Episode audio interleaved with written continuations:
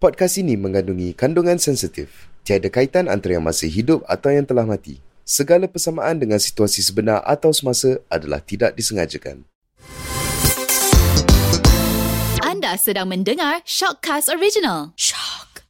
Selamat datang ke Shockcast Remang. Saya Hakimi. Dan saya Rosie Nasir. Jadi Rosie, apakah itu remang? Remang sebenarnya menghimpunkan kisah-kisah mistik.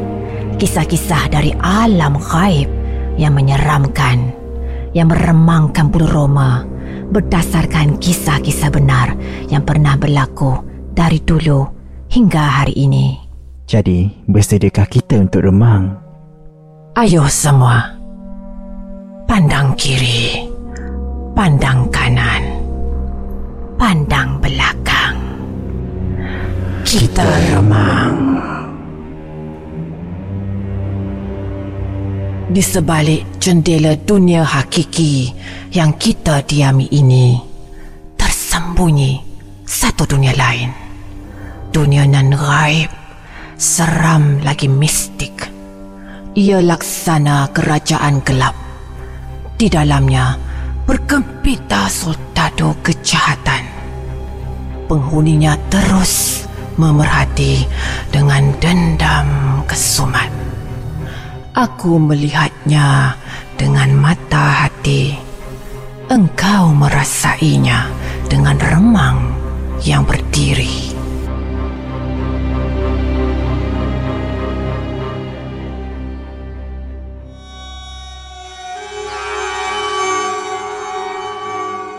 Hairan betul aku.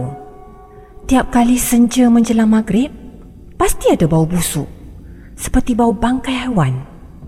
Meruap-ruap aromanya, memenuhi setiap ruang rumah sewa nombor 43 ni. Ya, rumah nombor 43 ni, rumah sewa baru aku dan Wati. Rumah teras selama 2 tingkat. Ada 4 bilik tidur dengan 3 bilik air. Aku dan Wati sama-sama bekerja di PJ, tapi company lain-lain. Di rumah sewa nombor 43 ni, aku duduk di master bedroom. Maklumlah, bayar paling mahal kan? Wati pula duduk di bilik kedua. Bilik ketiga pula kami sewakan kepada 2 orang pelajar UITM. Comel orangnya. Dan di bilik keempat, yakni bilik paling kecil di tingkat bawah, di sebelah dapur, kami biarkan kosong. Harga sewa rumah teres 2 tingkat nombor 43 ni, korang tahu berapa tak? RM1,000 sebulan. So, kata orang, just nice lah kami tinggal berempat. Wati, kau ada bau busuk tak? Petang itu, genap 3 bulan kami menyewa rumah nombor 43, aku lontarkan pertanyaan kepada Wati. Penyewa yang lagi berdua tu, nama dia Kak Cik dan Kak Ifah. Mereka duduk memerap di dalam bilik selepas balik dari kuliah. Mereka memang jarang bercampur dengan kami. Gila tak bau Liza Mendadak Wati menjawab. Aku rasa nak termuntah dah ni. Hanyak lain macam. Bau macam... apa? Bau darah ikan pecah perut kot. Aku dah cek tu sampah. Kot-kot lah adik penyewa kita ni. Jenis buang pet. Jenis tak cuci. Wati mula membawang. Sambil bibirnya sengaja dijuaikan ke tingkat atas. Kot-kot mereka ni jenis pengotok. Manalah kita tahu kan. Jenis period. Lepas tu pakai pet. Tak basuh elok-elok. Lepas tu... campak aja, membaling je dalam tong sampah. Wati membawang lagi dengan muka Kak 612. Tapi semua okey Liza, clear je tong sampah tu. Wati merungut sambil tangannya terkibas-kibas dekat rongga hidungnya. Macam cuba menghalau bau busuk yang semakin parah. Nak kata kita simpan sampah dalam rumah, dak juga. Nak kata lubang tandas kita tersumpat, dak juga. Tapi serius lah weh, aku tak tahan lah bau hanyak ni makin lama makin kuat. Tapi aku rasakan Liza, kita kena komplain lah dekat tuan rumah. Tambah Wati sambil menjengah-jengah ke bahagian dapur. Benar, bau busuk dan hanyir melantong itu datang dari arah dapur. Atau lebih tepatnya, datang dari bilik kecil sebelah dapur itu. Pelik kan? Ya, memang pelik bin ajaib. Selalu sangat. Kalau senja menjelang maghrib, bau busuk seperti bau darah itu menyergap setiap pelusuk rumah. Dan seperti kebiasaannya, Apabila meremang saja bauhannya yang melantung tu, pasti akan disusuli bunyi bayi menangis, meraung-raung. Kami sudah bertanya kepada jiran kiri dan kanan, tetapi akui mereka rumah masing-masing okey je. Tiada bau yang pelik-pelik. Dan mereka mengaku mereka tak pernah pula dengar bunyi bayi menangis seperti yang kami dakwa. Namun yang hairannya, tiap kali kami bertanyakan perkara itu, wajah jiran kami pasti bertukar ketakutan, dan mereka pasti tergesa-gesa mohon maaf, lantas terburu-buru masuk rumah. Salah ke apa yang kami tanya ni? Bisik hatiku selalu. Kenapa mereka seakan menyembunyikan sesuatu? Tak boleh jadi ni. Memang tak boleh jadi weh. Aku rasa kita kena telefon juga tuan rumah malam ni. Kena telefon juga. Wati merungut lagi sambil menutup hidungnya. Kita bayar bukan murah weh. Sewa kita ni RM1,000 sebulan, bukan RM3,400 Dengan makin busuk menjadi jadi macam ni, macam kita tinggal dalam rumah sampah, tahu tak? Lepas tu dengan bunyi baby melalak, ish, bising, menyampah aku. Tata, tuan rumah kita ni memang ada belah hantu kot. Wati merungut berdas-das. Mukanya masam mencuka. Tahu tak Liza, kalau ikut hati aku ni, aku memang tak sabar dah ni. Tolong! Kak Wati! Kak Liza! Tolong! Ya Allah! Awak! Awak dengan Kak Cik dengan Ipah tu! Pasal apa? Pasal apa? Wati menyambar dengan mata terbeliak. Kami berpandangan sesama sendiri. Tolong! Tolong! Kak Wati! Kak Liza! Tolong! Aku dan Wati berlari menaiki tangga sepantas kilat. Setibanya di tingkat atas, kami lihat pintu bilik tidur Kak Cik dan Ipah bergegar-gegar, dikoncang dari dalam. Bunyi yang amat kuat bergema dari dalam bilik tidur Kak Cik dan Ipah. Seolah-olah satu peperangan yang maha dahsyat sedang berlaku di dalam bilik itu. Tolong Kak Wati! Buka pintu ni! Keluarkan kami! Keluarkan kami! Kak Cik, Ipah, sabar. Kak Wati tengah cari kunci bilik ni. Wati berdesuk, berlari semula ke tingkat bawah untuk mengambil gugusan kunci bilik kami yang tersimpan di dalam laci meja TV dekat ruang tamu. Tanpa semena-mena, bekalan elektrik rumah terputus. Rumah sewa nombor 43 bertukar gelap gelita kerana tiada cahaya matahari yang menembusi tingkap. Tiba-tiba, bulu remaku meremang. Bau hanyir seperti bau darah ikan yang telah busuk semakin kuat menusuk. Baunya melantung, memenuhi setiap sakral udara. Kak Cik dan Ifah terus-terusan mengetuk, menggegarkan pintu bilik yang terkunci dari dalam. Kak Wati! Kak Liza! Bukalah pintu ni, cepatlah bukalah pintu ni! Set, ya Allah, mana kunci bilik ni? Gelap, Kak Wati tak nampak. Kak, cepatlah buka pintu ni, Kak. Matilah kami, matilah kami. Rumah sewa nombor 43 tiba-tiba terang benderang. Bekalan elektrik yang terputus tadi pulih serta merta. Di hadapan kami, Kak Cik dan Ifah sudah jatuh lembik, tercelepuk di hadapan pintu bilik. Wajah mereka pucat lesi. Gigi mereka berkeletak menahan gigil. Mereka menangis mendudu-dudu sambil berpelukan. Alangkah terperanjatnya aku dan Wati. Di hadapan kami, segala isi bilik tidur Kak Cik dan Ifah berselerak seperti baru dilanda puting beliung yang amat dahsyat. Katil besi 2 tingkat mereka terbalik, melintang menyembah bumi. Kekabu bantal bersepah-sepah di lantai, seolah-olah isi perut bantal itu terburai keluar kerana dikorek oleh kesan-kesan cakaran yang amat tajam. Lampu meja study mereka sudah terpelanting di sudut bilik. Mentolnya pecah berderai. Serpihan-serpihan kaca mentol berselerak di lantai. bau bekung yang hanyir menyumbat hidung kami. Kami terperanjat bukan kepalang, betul-betul dekat dengan katil Kak Cik dan Ifah yang menyembah lantai. Kelihatan lambakan darah membanjiri lantai. Darah itu berwarna merah menyala, seperti warna darah ayam yang baru disembelih. Selain darah yang cair, ada beberapa buku darah yang pekat-likat, berkumpal-kumpal, tak ubah seperti ketulan darah haid wanita. Ia berwarna merah kehitam-hitaman, bertompok-tompok seperti jeli, bergenang-genang di atas lambakan darah yang cair.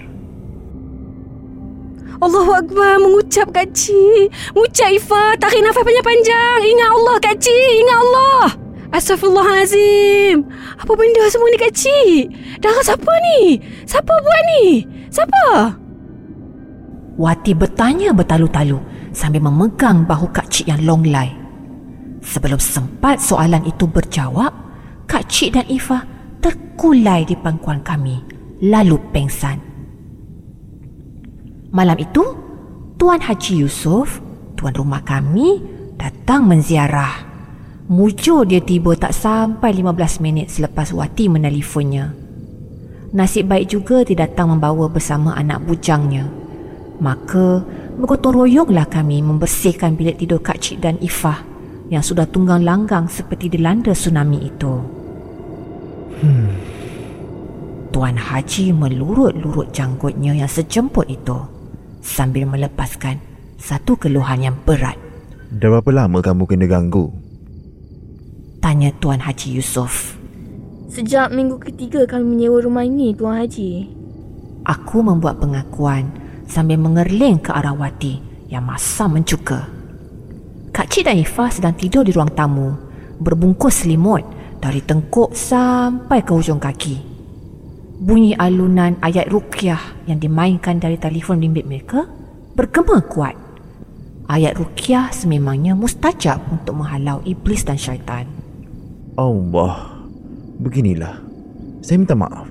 Saya betul-betul minta maaf daripada kami berempat.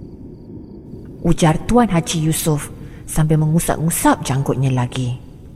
Kami memandangnya kehairanan. Sebenarnya, rumah nombor 43 ni memang dah lama masalah. Akhirnya, Tuan Haji Yusof mendapat kekuatan untuk bercerita. Bermasalah? Apa maksud Tuan Haji? Aku memandangnya kehairanan. Rumah ni dulu 7 tahun dulu disewa oleh seorang anak dara. Cantik orangnya, Aisyah namanya. Tuan Haji memulakan cerita.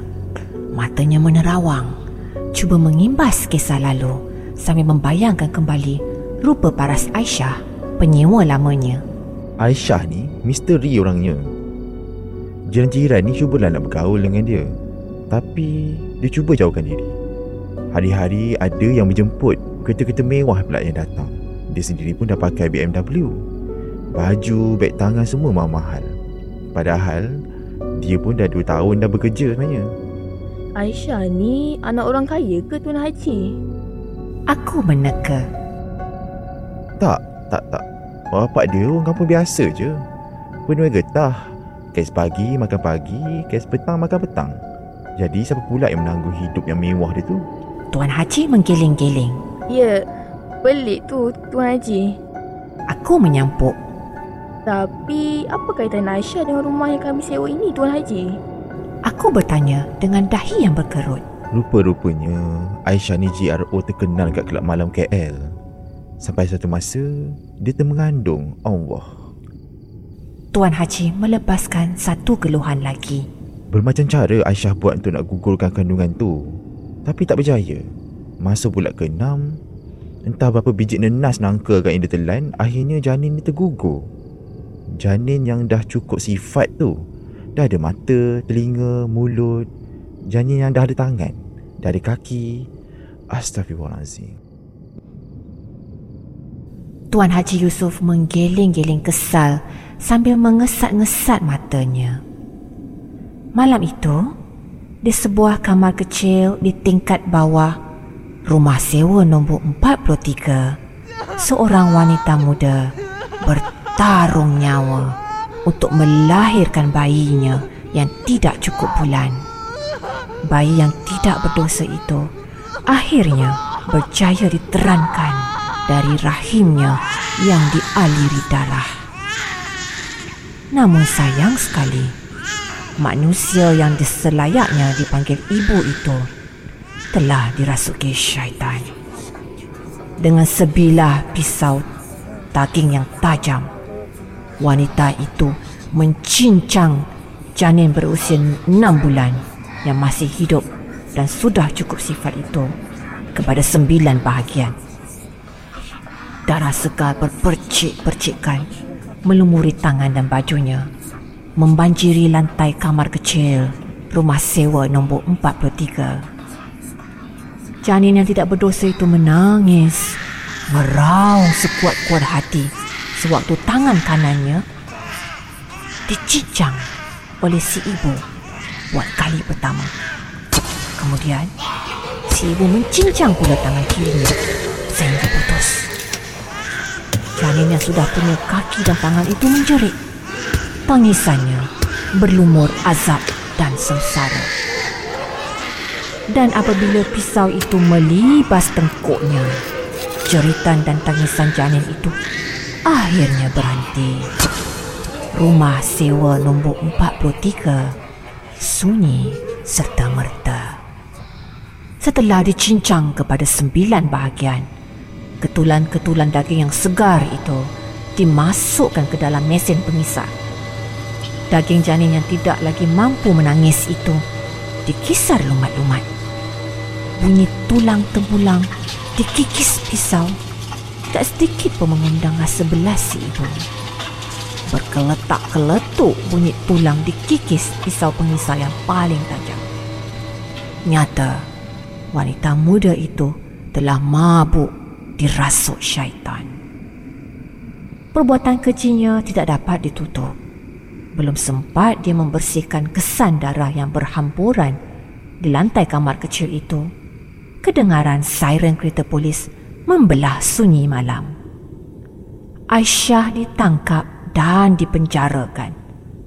Selepas beberapa bulan turun naik mahkamah, dia akhirnya disahkan mengidap sakit mental lalu dihantar ke hospital sakit jiwa.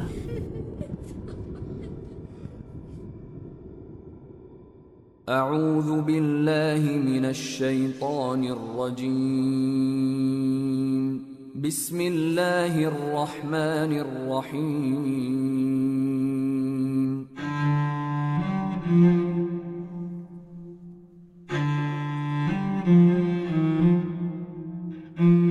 Tahukah anda, kita boleh menggunakan ayat ruqyah untuk mengesan dan mengatasi gangguan-gangguan jin, iblis dan syaitan. Berikut adalah beberapa cara untuk menggunakan ayat ruqyah bagi menjaga kesihatan diri dan keluarga daripada gangguan jin. Anda boleh memasang ayat ruqyah di dalam rumah atau dalam premis perniagaan sepanjang 3 kali sehari. Jika anak-anak menangis pada waktu malam, anda bolehlah memperdengarkan ayat ruqyah dengan kuat. InsyaAllah, jin atau syaitan akan lari daripada gangguan anak-anak anda. Jika kita sering mengalami masalah dalam pekerjaan, selalu berasa malas, badan terasa berat, maka perdengarkanlah ayat ruqyah ini sebanyak 3 kali sehari. InsyaAllah, kita akan cergas dan kembali bersemangat. Selamat mencuba.